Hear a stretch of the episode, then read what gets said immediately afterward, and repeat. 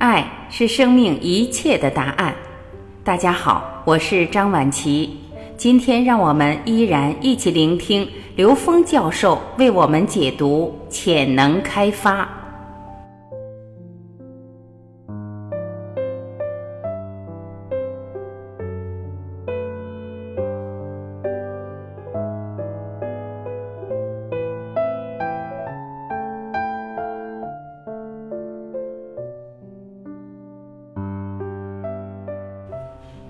有人问刘峰老师：“现在有好多儿童潜能开发的课程，是通过大人给孩子实施催眠，激发孩子潜能好，还是给孩子所谓的开天眼好？”刘峰老师回答：“现在儿童潜能开发的课程这里边，如果我们对现代儿童的潜能开发是基于唤醒他本自具足的智慧，成为他自我唤醒的助缘。”让他自己进入自己内在提升的修炼，或者说自己找到自己内在智慧连接的通道，这个是有意义的。但如果我们借外力改变他的生命状态，改变他的认知结构，这件事情可能会有问题。因为当他自己内在的认知不是靠修炼提升到那个境界，他的德不配位，有了功能，反而可能是他的祸害。因为这个世界的宇宙空间的各个层次是有各个层次的规律的，你用高维能量解低维问题，驾驭低维能量，这里边必然有它的游戏规则。我们常把这个东西叫做天律，叫天条。如果我们不明白天条是不能随便违背的，因为它会破坏整个宇宙空间不同层次的运行规律。当你破坏运行规律的时候，你有可能承担这个责任。而当我们真正的能够知道，这个宇宙空间生命的一切意义是纵向提升意识能量自由度，你的所有行为其实只是为了开启智慧、唤醒智慧而已。那你也就不会把它变成我们三维空间的人的欲望的需求和对三维人、三维生命的控制的能力。所以这个时候呢，这种功能实际上呢，要看作这件事的人的起心动念。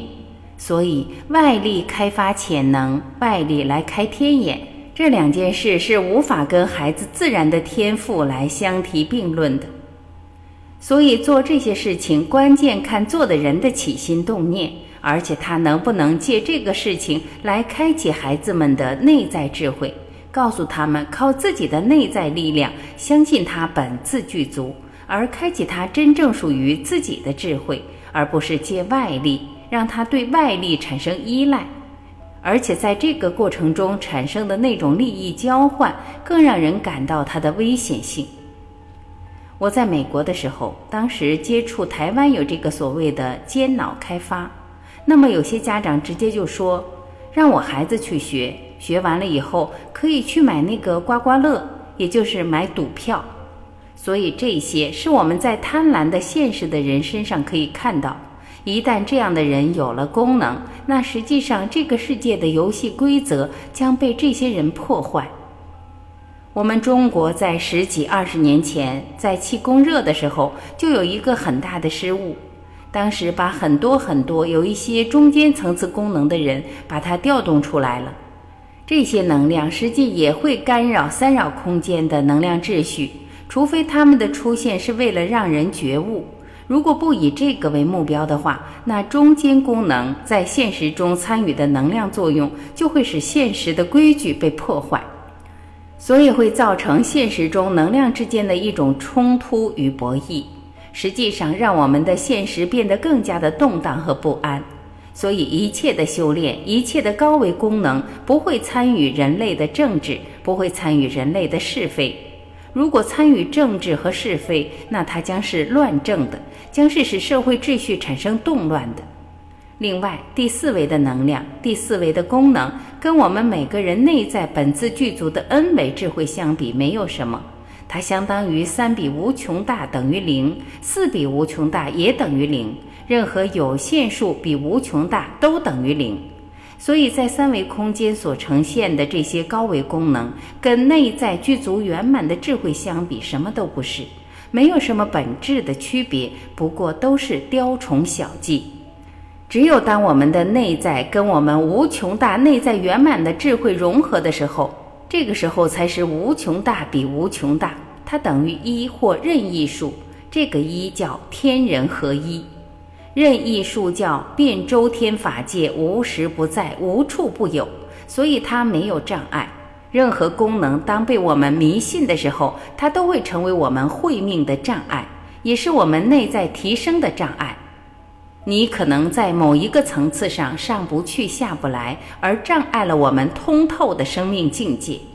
所以说，修无止境，指的是你不管在任何境界上，都必须让自己有更高的提升的动力。但是拥有了功能以后，这方面有可能会成为自己内在持续提升的障碍。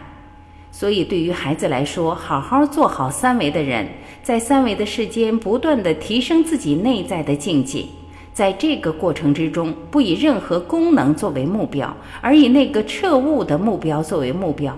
这样的话，他见到任何的功能，中间见到任何的相，他都认为那不过就是助缘而已。他既不会迷信，也不会恐惧，也不至于排斥。只有把这个最终极的目标，把天人合一当成生命的真正唯一的方向和目标的时候，才能超越这些中间态的功能，而不是只是一步一步的去学这些所谓的功能。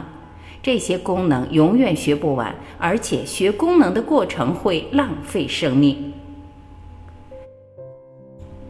感谢聆听，我是婉琪，今天我们就到这里，明天再会。